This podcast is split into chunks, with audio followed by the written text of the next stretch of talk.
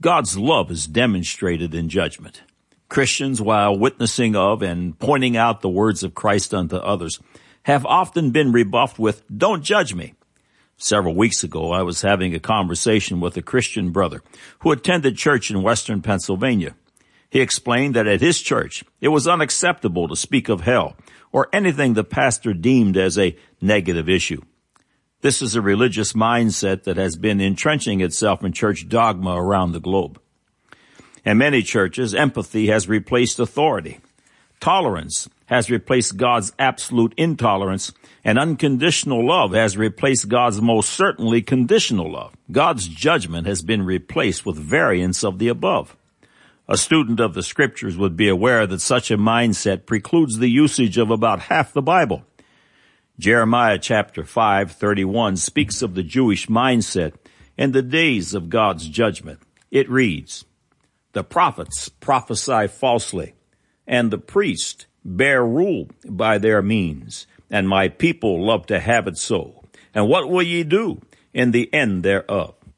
Consider 2 Timothy chapter 4, verses 1 through 4. I charge thee therefore before God and the Lord Jesus Christ, who shall judge the quick and the dead at his appearing and his kingdom. Preach the word. Be instant in season, out of season. Reprove, rebuke, exhort with all long suffering and doctrine. For the time will come when they will not endure sound doctrine, but after their own lust shall they heap to themselves teachers having itching ears. And they shall turn away their ears from the truth and shall be turned unto fables. God's love is demonstrated in his judgment. Matthew chapter 12, verses 18 through 20. Behold my servant whom I have chosen, my beloved, in whom my soul is well pleased. I will put my spirit upon him, and he shall jo- show judgment, excuse me, to the Gentiles. He shall not strive nor cry, neither shall any man hear his voice in the streets. A bruised reed shall he not break, and smoking flax shall he not quench till he send forth judgment unto victory. Christ sent forth judgment unto victory. As in the initial plan of salvation, judgment always precedes victory. This absolute is demonstrated in one's initial salvation and continues to function in the same fashion throughout the Christian's life. In the process of salvation, the sinner falls under the conviction of the Holy Ghost for his sinful life. In order to be forgiven, the sinner must accept God's judgment and participate in that judgment by acknowledging and repenting of his sin and believing upon the Lord Jesus Christ and his sin cleansing blood as the only way of escape. Of course, this new believer must forsake sin and follow the Lord Jesus in his word. True victory begins in God's judgment. God's love is demonstrated in his judgment. Are you ready to confess your sins and believe upon the Lord Jesus Christ? Would you like to be free of all sin and shame, just as if you never committed the sin? Would you like to become a new creature? Would you like to escape the impending judgment of God and the punishment of eternity in the lake of fire? God said, man said, has good news for you. Today is your day of salvation. Click on the Further with Jesus for childlike instructions and instant entry into the kingdom of God. Now for today's subject. God said, Daniel chapter 8 verses 23 through 25. And in the latter time of their kingdom, when the transgressors are come to the full, a king of fierce countenance and understanding dark sentences shall stand up, and his power shall be mighty, but not by his own power, and he shall destroy wonderfully, and shall prosper and practice and shall destroy the mighty and the holy people. And through his policy also, he shall cause craft to prosper in his hand and he shall magnify himself in his heart and by peace shall destroy many. He shall also stand up against the prince of princes, but he shall be broken without hand. God said, Zechariah chapter 14 verses 1 through 3.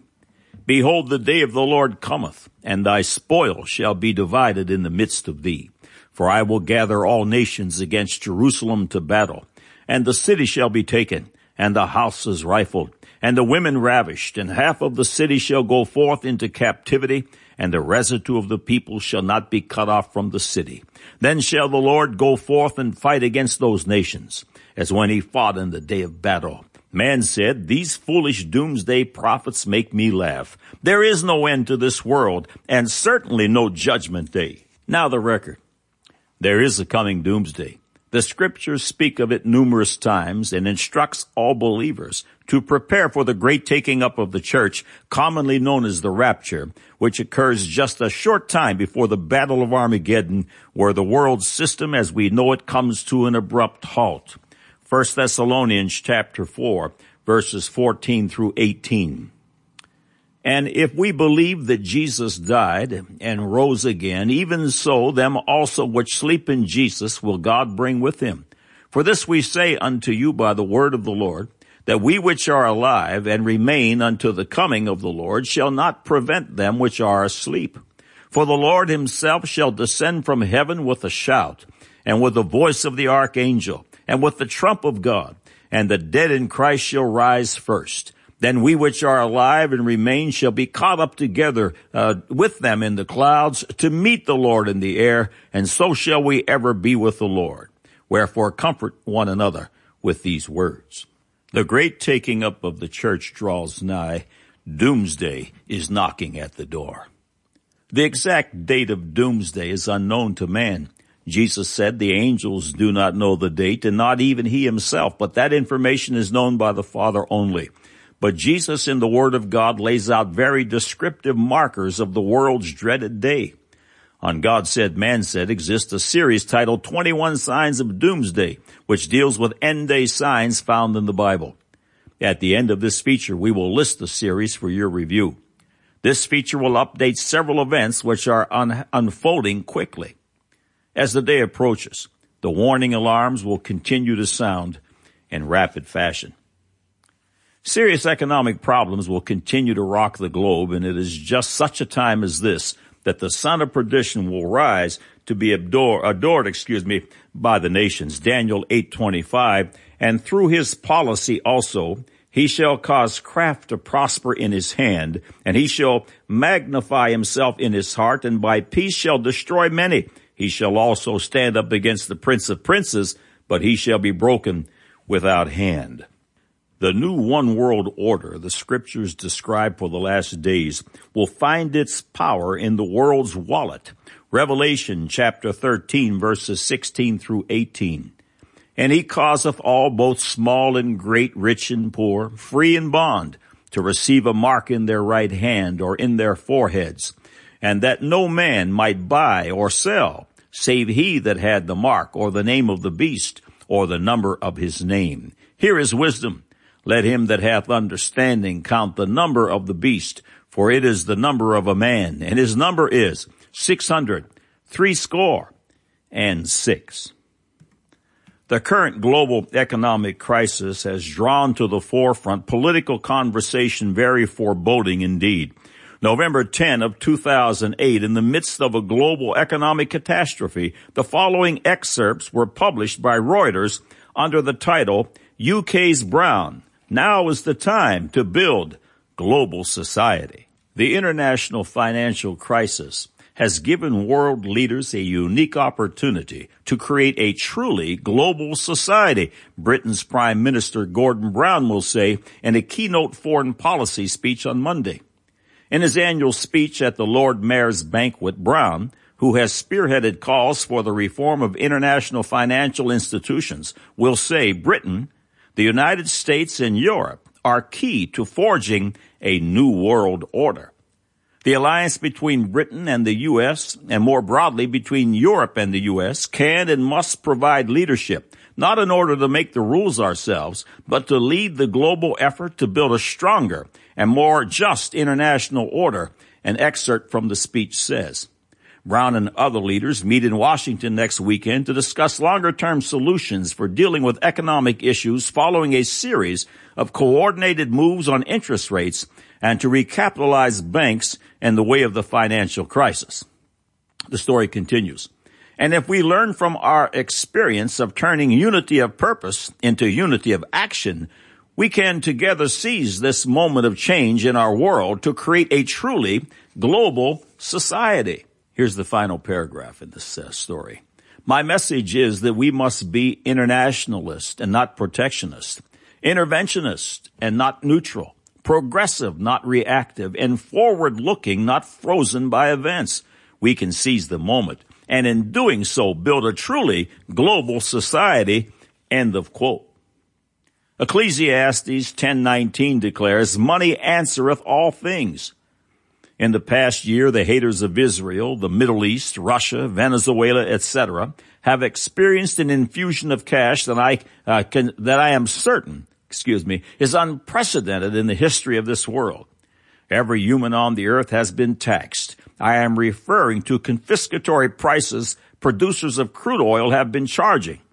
At the writing of this feature, December 27, 2008, a barrel of crude is trading at $37.31. Imagine, just a few months ago it sold for $145.29. People are sighing a breath of relief, but keep in mind, it sold for as little as $9.30 in 1999. This global taxing reminds me of the uh, birth of Jesus Christ, and it reads this in Luke chapter 2, verse 1. And it came to pass in those days that there went out a decree from Caesar Augustus that all the world should be, uh, should be taxed. At his return, many things will remain the same. This continual transfer of wealth to the enemies of Israel is the kind of wealth needed to build the greatest arsenal of annihilation in the annals of time. The haters are empowered. The psychic of the world is being tuned to attack the tiny nation of Israel. The following excerpts are uh, from the International Jerusalem Post, November 28 through December 4, 2008 issue. The header of the article reads, a UN Assembly President call for concrete action against Israel. It reads in part, a top UN official in New York has called for concrete action against Israel over the country's treatment of Palestinians. General Assembly President Miguel d'Escoto Brockmann said the international community should consider sanctions against Israel, including boycott, divestment, and sanctions similar to those enacted against South Africa two decades ago. d'Escoto made no mention of rocket attacks uh, into the western Negev. Today, perhaps, we in the United Nations should consider following the lead of a new generation of civil society who are calling for a similar nonviolent campaign, said d'Escoto, a Nicaraguan diplomat who currently holds the one-year presidency.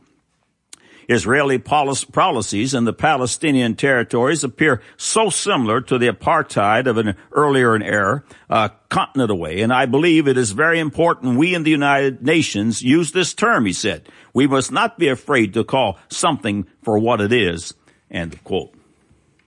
In the same issue of the Jerusalem Post, uh, concern is being raised about future U.S.-Israeli relations as a result of the elections of Barack Obama to the United States presidency. The following paragraphs are from the feature titled On Obama, What? Me Worry? With roughly two months to go before Barack Obama becomes the 44th president of the United States, there are worrying signals that U.S.-Israel relations may be in for a bumpy ride. Some on the Jewish right are already saying, I told you so.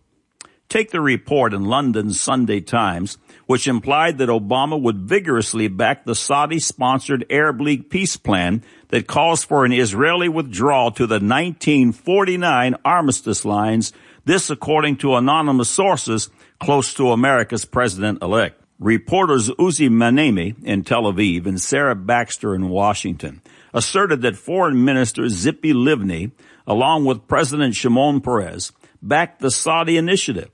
I must have been off the day our foreign minister and president announced their backing. My impression is that Peres thinks elements of the plan are positive, which they are. Next, Mahnaimi and Baxter tell us the plan would give Israel effective veto power to prevent millions of Palestinian refugees and their descendants from overwhelming Israel proper. This assertion is backed up by nothing Finally, the paper quotes Obama as saying privately that it would be crazy for Israel to refuse the Saudi deal. The source? An anonymous senior Obama advisor. Then there are the fears involving the relative influence of people who have offered Obama advice. Take the case of Joe uh, president of Plowshares. He's a nuclear disarmament advocate who thinks that Israel has less need of nuclear weapons now than at any time in its history. Cirincione, as I understand it, would put, would put both Israel's presumed nuclear arsenal and Iran's arsenal in the making on the negotiating table. He'd aim at disarming both states to create a nuclear-free Middle East. Cirincione really does know a lot about nuclear weapons, but clearly doesn't have a clue on how to read the mullahs. End of quote. Today is December 29, 2008, and a major offensive against Gaza has been launched by the Israelis as a result of Hamas, who has consistently broken the ceasefire by launching missiles into Israel. The Newswire reports nearly 300 dead Palestinians and over 800 wounded. The U.S. government has just announced the calling up of reservists and the sending of U.S. naval support to protect Israeli borders. Iran has promised to unleash hell. Doomsday draws nigh. The warning signs are sounding. The exact day and time no man knows, but the handwriting is on the wall. One world order and one common monetary system has now entered into the forefront of political dialogue. The haters of Israel tax the world through crude oil prices to fund their attempt to annihilate the Jews and bring on Armageddon. UN General Assembly President calls for severe sanctions against Israel. Is Obama preparing to shift U.S. Israeli policy in favor of the haters of Israel? Doomsday is approaching. Prepare to meet your God. God said, Daniel chapter 8, verse 23 through 25. And in the latter time of their kingdom, when the transgressors are come to the full, a king of fierce countenance and understanding dark sentences shall stand up, and his power shall be mighty, but not by his own power. And he shall destroy wonderfully, and shall prosper and practice, and shall destroy the mighty and the holy people. And through his policy also, he shall cause craft to prosper in his hand, and he shall magnify himself in his heart, and by peace shall destroy many. He shall also stand up against the prince of princes, but he shall be broken without hand. God said, Zechariah chapter 14, verses 1 through 3, Behold, the day of the Lord cometh, and thy spoil shall be divided in the midst of thee. For I will gather all nations against Jerusalem to battle, and the city shall be taken, and the houses rifled, and the women ravished, and half the city shall go forth into captivity, and the residue of the people shall not be cut off from the city. Then shall the Lord go forth and fight against those nations, as when he fought in the day of battle. Man said, these foolish doomsday prophets make me laugh. There is no end to this world and certainly no judgment day. Now you have the record.